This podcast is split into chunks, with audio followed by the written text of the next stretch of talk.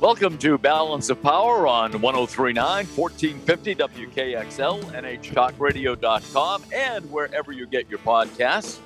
I'm Ken Kale, joined by two time U.S. Representative Paul Hodes, columnist and political analyst Alicia Preston, and former campaign manager and senior staffer Matt Robison. Well, Afghanistan has dominated the news for the past several days. So, where do we stand now militarily, and uh, how do you envision what will take place in the next few days, few weeks, Alicia? Well, you know, first let me say what a catastrophe on a foreign policy level, on a humanitarian level. Uh, what's happening in Afghanistan as we speak is a disaster. Um, I, you know, earlier today, the Pentagon held a press conference, and I have the utmost respect for our military leaders and our military men and women on the ground. But when I hear things like we're sending 4,000 troops to the airport in Kabul right now, they should be there today, I have to go, why on God's green earth weren't they already there? I don't know what happened. We've got the greatest military in the world. We've got the greatest leadership in the world when it comes to intelligence and assessment. And we got it wrong. We just failed. And it's sad and it's upsetting as a, a patriotic American. Um, but we've got to fix it. We've got to fix, and there's a lot we can talk about in angles, but we've got to fix the mistake. The Pentagon today also said they were asked, you know, you're going to protect the airport. And he, you know, the the chief said, well, the airport is our mission. We're at the, we're going to protect the airport. And people said, well, what about the people that you're trying to get to the airport? How do they get there? Are they protected? And the answer is no. I don't know how we got here. I don't know how we got here so quickly. You know, we can all talk about whether our troops should have been there for 20 years or not. The point of the matter is we have to look at what's going on today. And for the Afghani people, for our allies that helped us and worked beside us, for the women and children, for the members of our military, for the 10,000 Americans that are still in Afghanistan that need to get out, we got a serious problem on our hands and we've got to fix it. Congressman Hodes, how did it all unravel as quickly as it did? Um, you know, the words to describe this can't be said over the air. Um, it's it's uh, I I I agree with everything Alicia said. It's a disaster. Um, it is catastrophic um, from lots of different perspectives. Um, the so we we won't go back at the moment 20 years or 40 years or 50 years. We'll we'll we'll just deal with what is on the ground. The latest appears to be that the US military has established control over the airport in Kabul. Uh, apparently, there are additional uh, troops from what was the Afghan government, but it appears that there's not real communication going on between the US military and those troops. The, the terrible, I mean, the heart wrenching scenes from the airport are going to live in infamy, just as the scene from Saigon with the helicopter lifting off, leaving people on the rooftops. That is in probably going to end up as the defining picture of our 20 years trying to nation build in Afghanistan. And it came apart incredibly quickly. Uh, and, and apparently catching um, military, State Department, White House by surprise. So some of the, the situation is quite unclear. Uh, what we do know is that the Taliban has now taken over Afghanistan. Uh, in a recent press conference, just just held, I mean, just just a short time ago, the ostensible leader of the Taliban, who led the peace talks, returned to Afghanistan, held a press conference saying that um, uh, women and girls would be educated, that he and the Taliban were open to an inclusive Afghani government. Um, whether or not they mean it, we don't know. I mean, their history belies any assurances they may give. Uh, on the other hand, uh, we are not at the moment hearing reports of uh, of brutality in the streets. Um, we're not we're, we're we're hearing about checkpoints. We're hearing about people being roughed up.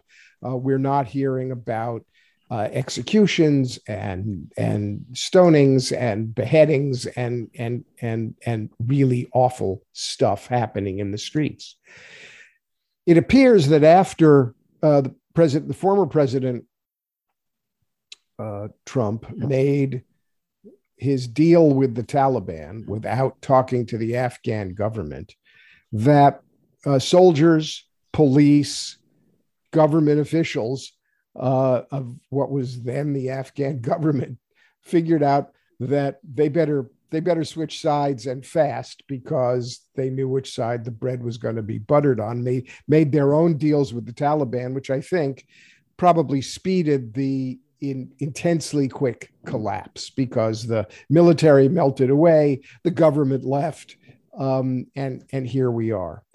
At the airport now, there are thousands, a few thousand American troops with more arriving. The 82nd Airborne is on the ground um, guarding guarding the airport, and so far there have been, uh, at least in this immediate time frame, no uh, hostile contact between the Taliban and the American military. Now, and I'm I'm saying some of this because uh, I think it's the human inclination to try to find some shreds of of something to hang on to in the midst of an indescribable calamity. Um, there are thousands and thousands of Afghans at the airport. There are thousands of Afghans who want to get to the airport. Um, at the moment, we don't know of any thought, plan, or effort by uh, the American military, State Department, uh, who are the two entities now involved, to help those outside Kabul get to the airport to be lifted out. The military says it wants to get to one plane an hour, uh, nine to 10,000 people a day um, being lifted out. But apparently, there's a talk about a deadline of August 31st. Uh, so, I mean, today is the August 17th. I'm the, you know, 10 days, 11, 12, 12, 13 days. If we can get 10,000 people a day out, that's 130,000 people. Um, uh, is that enough? Is the deadline real? Is the deadline going to be extended? Who's keeping track of the deadline? And at the same time, we now hear that there are talks going on between American military commanders on the ground in at the Kabul airport and the Taliban. Um, I suppose it's better to be talking than not be talking. It's better to be talking than shooting shooting at each other. That's those that that's all in the category of let's look for a little bit of light in this dark tunnel. So the situation is fluid, it's ongoing, and um, uh, it is uh, indescribably heartbreaking to um, think that there was not better planning uh, and uh, consideration of what was going to happen uh, when the American withdrawal was announced and, and started to happen. There's there is plenty of blame to go around, uh, but at the moment, let's just focus on on the current situation.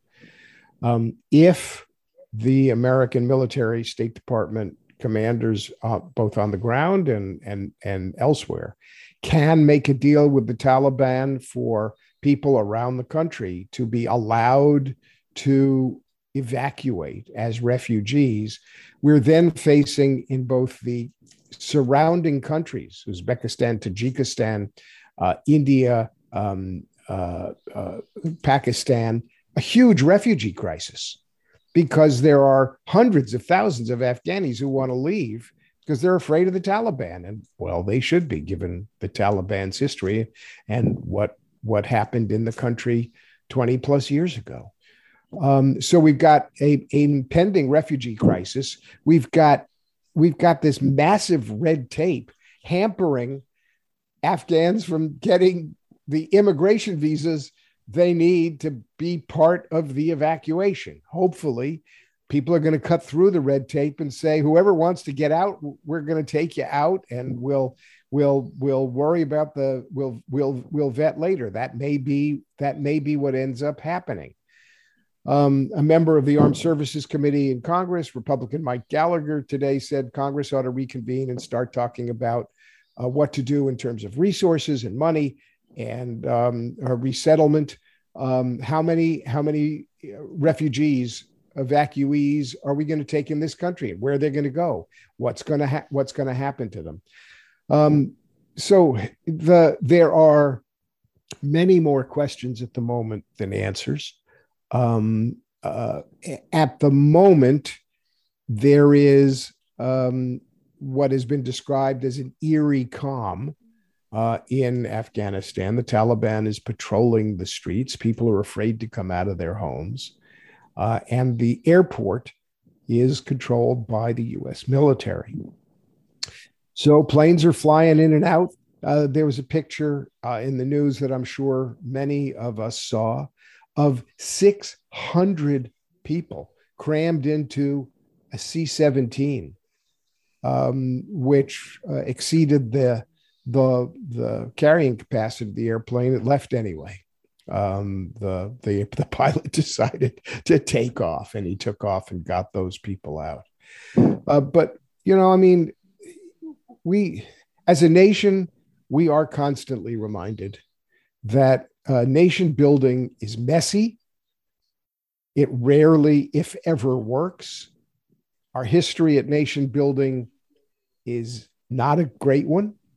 Uh, this is without regard to the tribal politics of today's atmosphere. I mean, you know, we're not point we're not pointing fingers. I will say, from a political standpoint, uh, Joe Biden came in promising competence uh, in the wake of Donald Trump. He was left with um, a, a policy that started 20 years ago that um, had been uh, at one point with many more than hundreds of you know, hundreds of thousands of American troops in the country. He was left with a policy. He'd always been in favor of leaving Afghanistan. And uh, here we are. He stood by his decision. He thinks it's the right decision, and and uh, was never able. The um, the United States was never able to stand up a non-corrupt, effective Afghan government.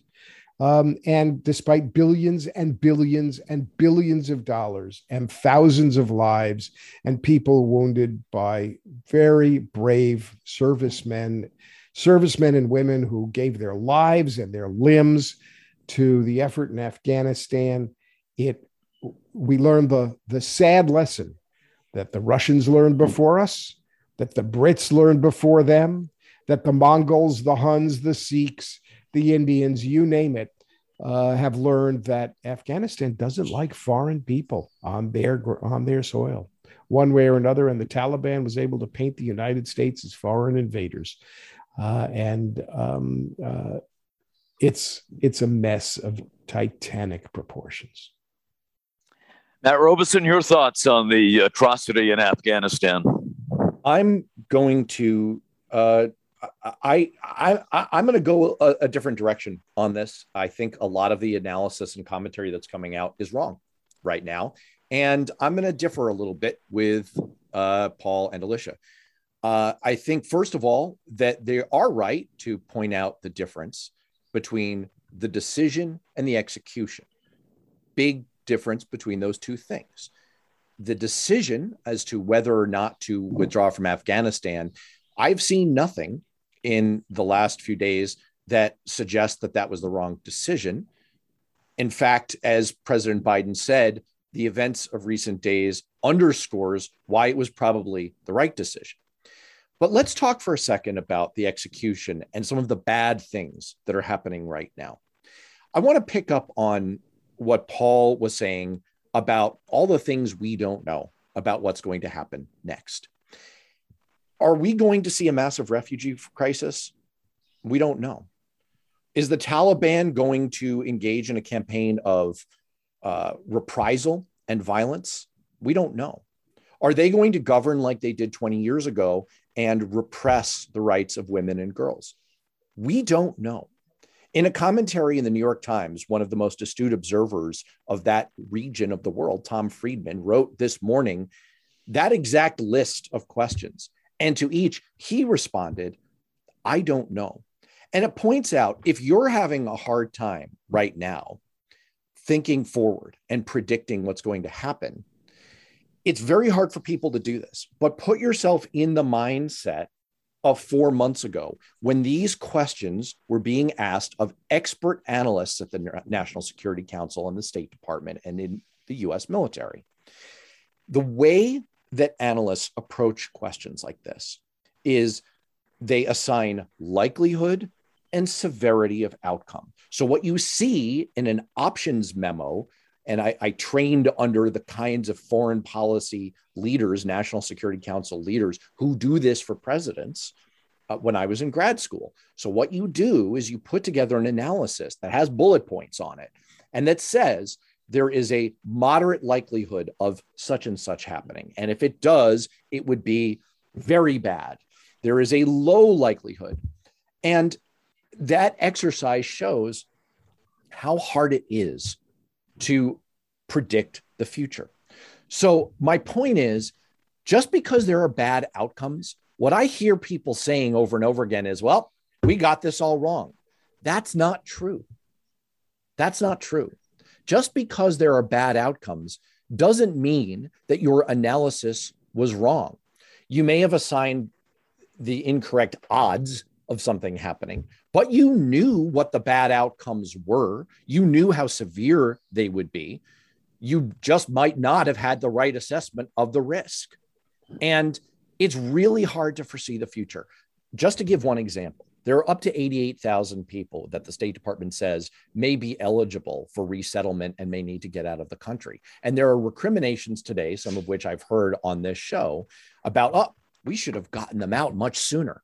Well, let's think that through for a second. First of all, you need to know who they are.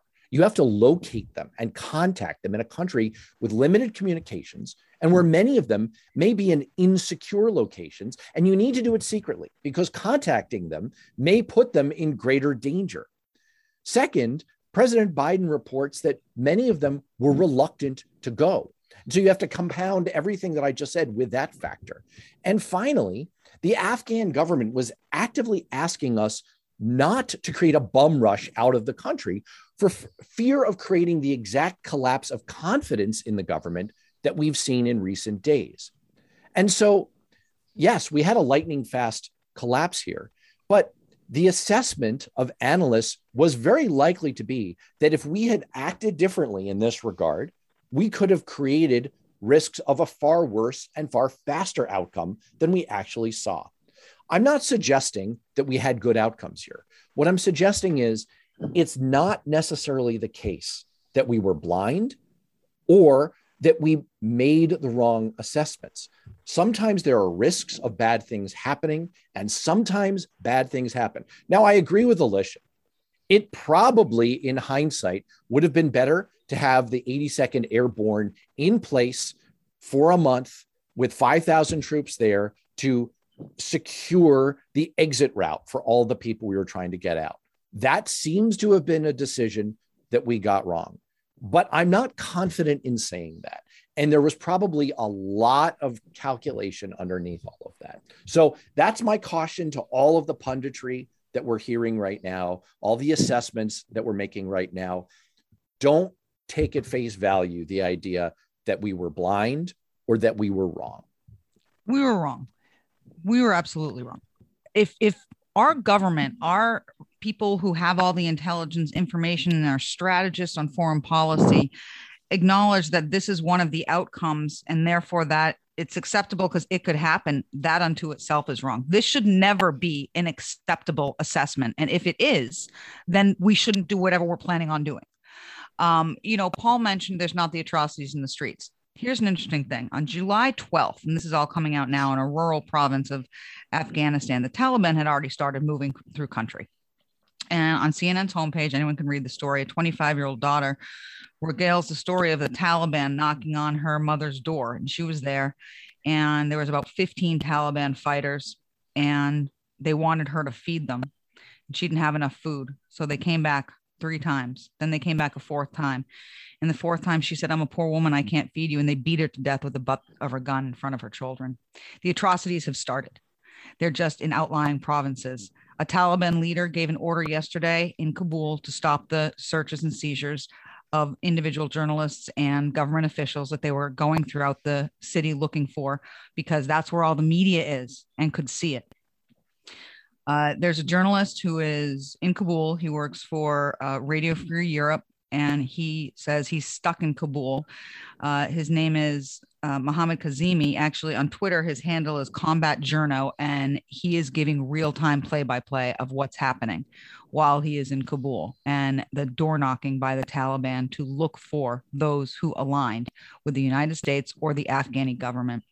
As for, you know, we should have started getting people out earlier. Of course, we should have started getting people out earlier. The idea that we can't find them. One guy was on CNN this morning, hidden, no name, no face. He's been an interpreter with the United States Army for three years. And he's in hiding, trying to figure out how to get to the Kabul airport so he can get out.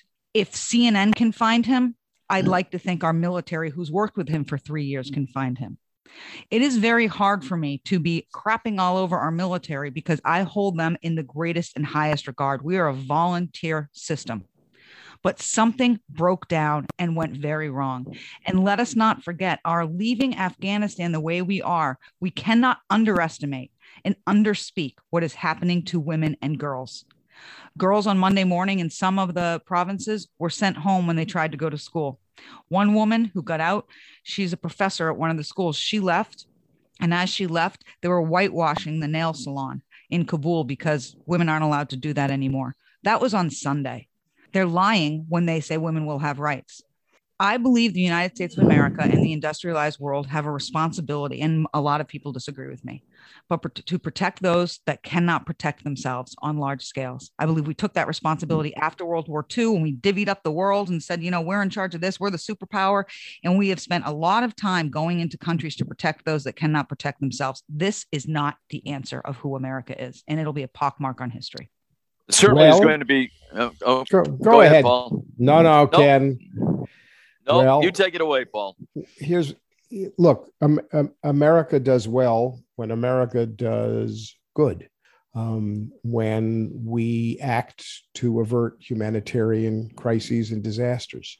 Uh, I think we are looking at a potential humanitarian crisis and disaster. The last time the Taliban had control of Afghanistan, they not only destroyed history and culture, they uh, committed atrocities.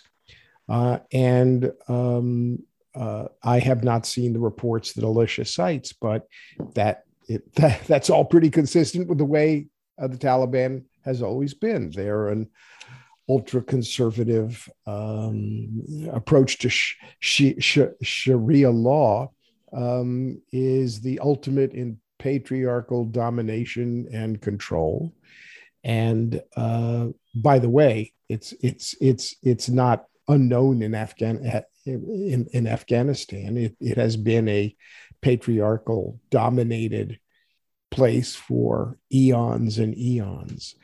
Um, but whether or not there is a a role to play uh, for us anymore is at is is at best unclear. Um, I I I don't think um, I'm not sure uh, Matt heard correctly. I don't think either Alicia, well, maybe Alicia said, but I didn't think uh, that that necessarily uh, we should have gotten people out earlier. What I can say is there seems to have been a lack of planning for contingencies. Uh, that's what it that's what it appears. That is that's a failure. It, um, the intelligence community um, has reacted to to uh, uh, condemnation of in, as intelligence failure, saying we've been telling people uh, of the risks all along. We've been telling people what it looks like. We've been telling people about uh, the resurgence of the Taliban. Um, the State Department and our military seem to have been caught just flat footed without planning for contingencies. If, as Matt says, the analysis goes the way Matt's, Matt says it does, and to uh, to to to say, okay, here are the bullet points. There's a, a, a low risk of this, a moderate risk of that, a high risk of that. I mean, we don't we don't we don't know what what the briefings have been. We don't know what that analysis has been, but somebody must have said there's a high risk that if if we make a deal with the Taliban, excluding the Afghan government, and tell them we're gone by September 11 and we're pulling out all our troops, goodbye, um, and uh, and goodbye and good luck, that that there is a high risk that there's going to be some kind of trouble that we're and we're going to have to protect our people. And um, we better plan for contingencies so i'm sure in the aftermath of all this there is going to be plenty to investigate to look at to to think about um, as we review a trillion dollar multi-year failure to build a nation in Afghanistan and train a military capable of supporting the nation that we sought to build. Um, uh, it's just, it's, um, Afghanistan is intractable. You can go back and read poetry from the British failure in Afghanistan. It's the same now as it was then. Uh, the Russians, the Russians for the past 20 years, they must be just chortling, chortling. Um, uh, and I'm, I'm not even gonna I'm not even gonna channel Putin here, but they must be chortling about the American failure. You know, our, the dumb Americans didn't learn from us. Um, we left with our tail between our legs. And look at look at look at what's happened. Oh, isn't it great? The Chinese must be thrilled. And by the way, the Russians are now talking to the Taliban. So first of all, uh, to Alicia's earlier point, I never said that this was an acceptable outcome. It's not an acceptable outcome. I said that this was a contemplated outcome. There's a big difference. Just second of all, just because we're paying attention to atrocities committed by Taliban fighters now doesn't mean they haven't been happening for the last 20 years. I fully believe the reporting that Taliban fighters showed up at this woman's house and beat her to death that kind of thing, if you read the news and the coverage of Afghanistan over the years, has been happening consistently throughout the country. The government forces, supported by US forces, have not had control of outlying provinces around Kabul for a long, long time. These kinds of things have been happening consistently for years. So it's wrong to suddenly say, well, this is caused by our departure from Afghanistan. This has been consistent. Third, let's not once again conflate the execution of how we're getting out. Where surely there have been mistakes. I mean look we left an air base and we didn't teach the local government forces how to turn the electricity on. So that is a, a tactical error that clearly us forces made on the way out. There have clearly been tons and tons of mistakes. That doesn't mean that the, the decision about whether or not to get out was wrong. I'm not sure what would have been different in terms of the kinds of uh, violence that we're seeing that have been consistently going on for years and years if we had decided to stay for another five years, 10 years, etc. The point is, with all of this, just going back to what we're talking about is risk. Right now, I challenge anyone on this panel to give me e- even a remotely accurate likelihood of what is going to happen on any of the issues that we've raised over the next six months. We don't know. It's incredibly hard to do. There are experts who spend their whole lives studying this, and all they do is try and gather all the evidence and assess what the risks are.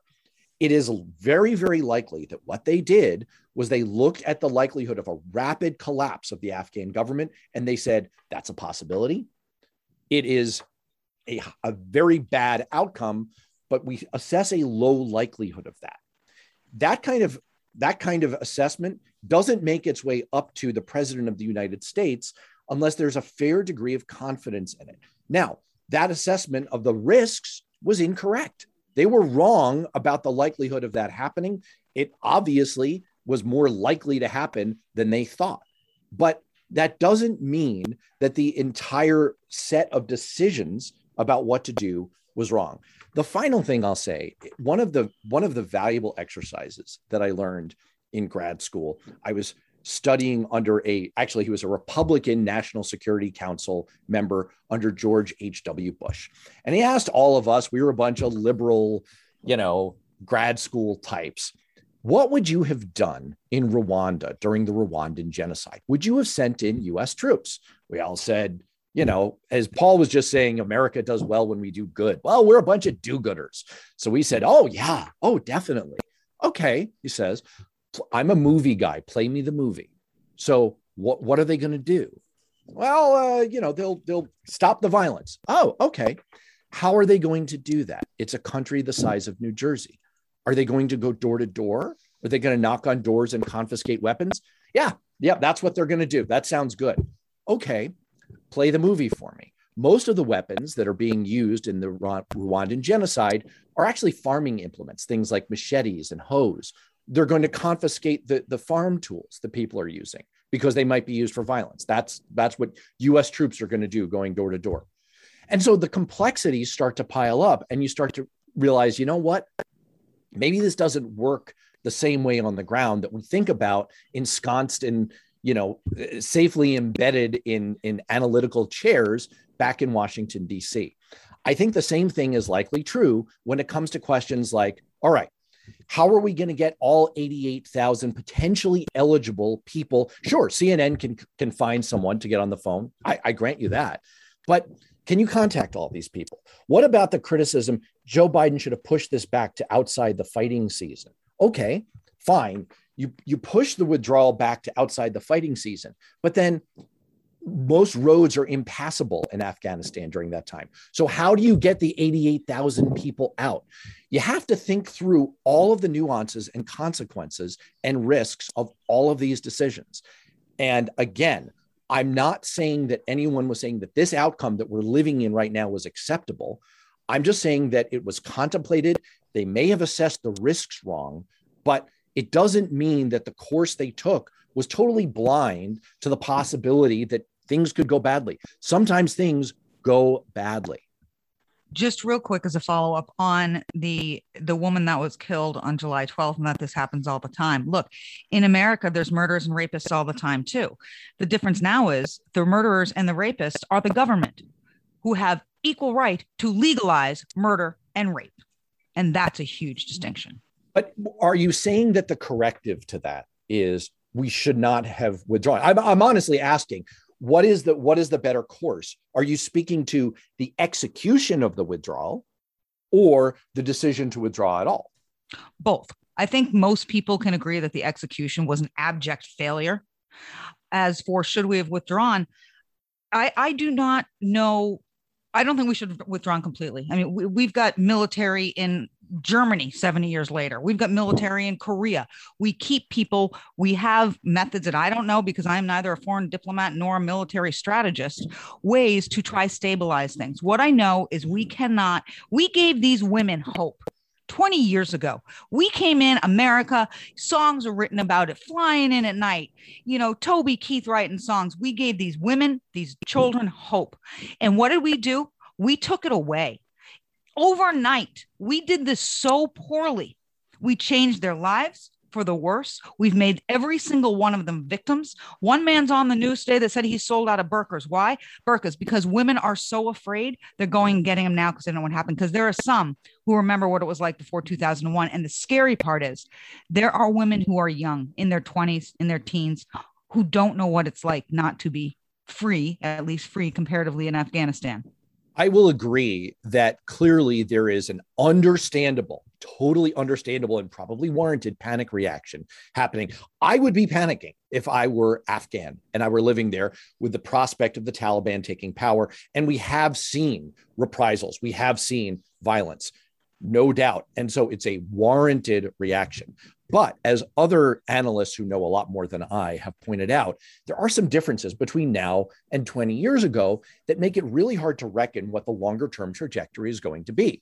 When the US invaded Afghanistan in 2001, iPhones, Facebook, and Twitter didn't exist. Now, more than 70% of Afghans own a mobile phone. And the, the dissemination of information is totally different. The amount of attention that's brought to incidents like the one you raised earlier is totally different.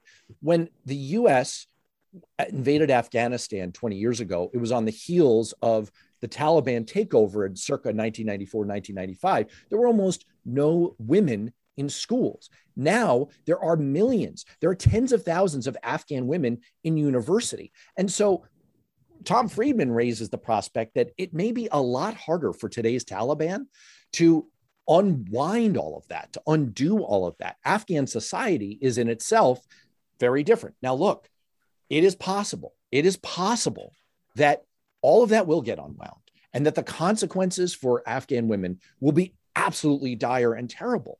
That is possible, and, it, and it's a horrible prospect, but it, it's far from known. And I just think that it, that it's a little hard to try to both make a prediction and then base a policy on a very different set of circumstances. We just don't know. I mean, when's enough enough? Uh, 20, 20 years um, uh, of nation building. So here we go. Um, we we have to we have to root out the group that harbored Osama bin Laden. Um, took a while to get Osama bin Laden. Meanwhile, there we are in Afghanistan. The Taliban Taliban melted away into uh, wherever they melted away to Pakistan, caves, you know, other places. Um, under Barack Obama, we got Osama bin Laden. Uh, we had a lot of troops in Afghanistan. We spent a lot of money trying to keep the government going. Um, uh, an undeniable series of, of failure failures in building a government. Um, endemic corruption seems to be part of the culture that we were we were we were dealing with.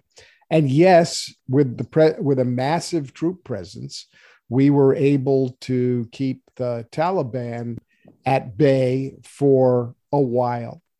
So, but what what what would it look like to stay in Afghanistan? What at what cost?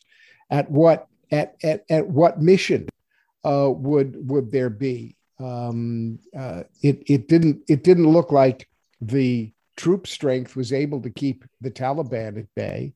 Afghans are notorious for rejecting foreign invaders. Which after I don't know how many years does it does it take for us to be seen as foreign invaders? Six months, one year, five years, 10 years, 15 years, 20 years in Afghanistan, trying to, um, I don't know what, remake Afghanistan in some kind of image as a multi, as a pluralistic democratic society. Good luck. Good luck. Look, I, when I was in Congress, I was, I was, I was, I was caught in the morass when the president called me and said, I, am I want to I need to I need to send more troops to Afghanistan. And and and the discussion was to what end? Well, the military tells me that if we can just give this kind of surge of troops, we'll be able to X, Y, and Z. And um, I ended up uh, with grave doubts in the in the wisdom of the strategy, supporting the president uh, at the time. And it was against my better judgment. Now, I, you know, right, wrong, who knows at this point? That was so 10 or 12 years ago, whatever it was now. And and and here we are today with the inevitable consequence of the decision to try to nation build in Afghanistan. The inevitable consequence was a bad ending. Um, now, Matt might say, well, who knows? If you looked at the probabilities and the possibilities, you could assign a risk at the time to whether or not putting hundreds of thousands of American troops in and taking the country over and trying to prop up a government was the would would, would come to a good or bad outcome, if only. Um, That's exactly my point. That's exactly my point. Is that we can't go back and rerun the experiment a million times to see what all the different outcomes would have been. Probably they're all bad. There's not like there, there I don't see a good outcome here from what we know. And so it's very easy for us to sit here today and say, look, the, the, the images we're seeing from Afghanistan are horrible. The things that are happening are bad. We all agree on that. But I really challenge anyone to lay out for me with confidence what would have definitively been better. And if you say to me, okay, it would have been better to have 5,000 troops in place several weeks ago to make sure there was a secure exit route through the airport. I can agree with that. That's that's one thing. But you start to spool out to a lot of other decisions and it becomes a lot murkier. That's that's my point. It's very easy to backcast to, to look back with 2020 hindsight and say, well, this didn't work out. Okay. But try to do the same thing now with foresight. Sit at home and think to yourself, what is the right move to do right now on any one of these questions lingering over Afghanistan? And you find that the exercise is much, much harder because we don't have 2020 foresight. I don't think there were any good outcomes to be had here. We only have a couple of minutes left. I would like to get the panel's reaction to the somewhat delayed White House response to the events in Afghanistan. Uh, Alicia, we can start with you. Well, look, I, I don't really mind that Joe Biden was at Camp David, and you know, I just don't know why he couldn't have given an immediate press conference there. I mean, we've got technology, but why not just stay there and give a press conference? I'm sure someone said to him, you got to go back to the White House for optics. But then he left again and went back to Camp David. I think it was delayed. I think no one knew what to say. I was actually disappointed in his speech. And here's why I am not a Republican who despises Joe Biden.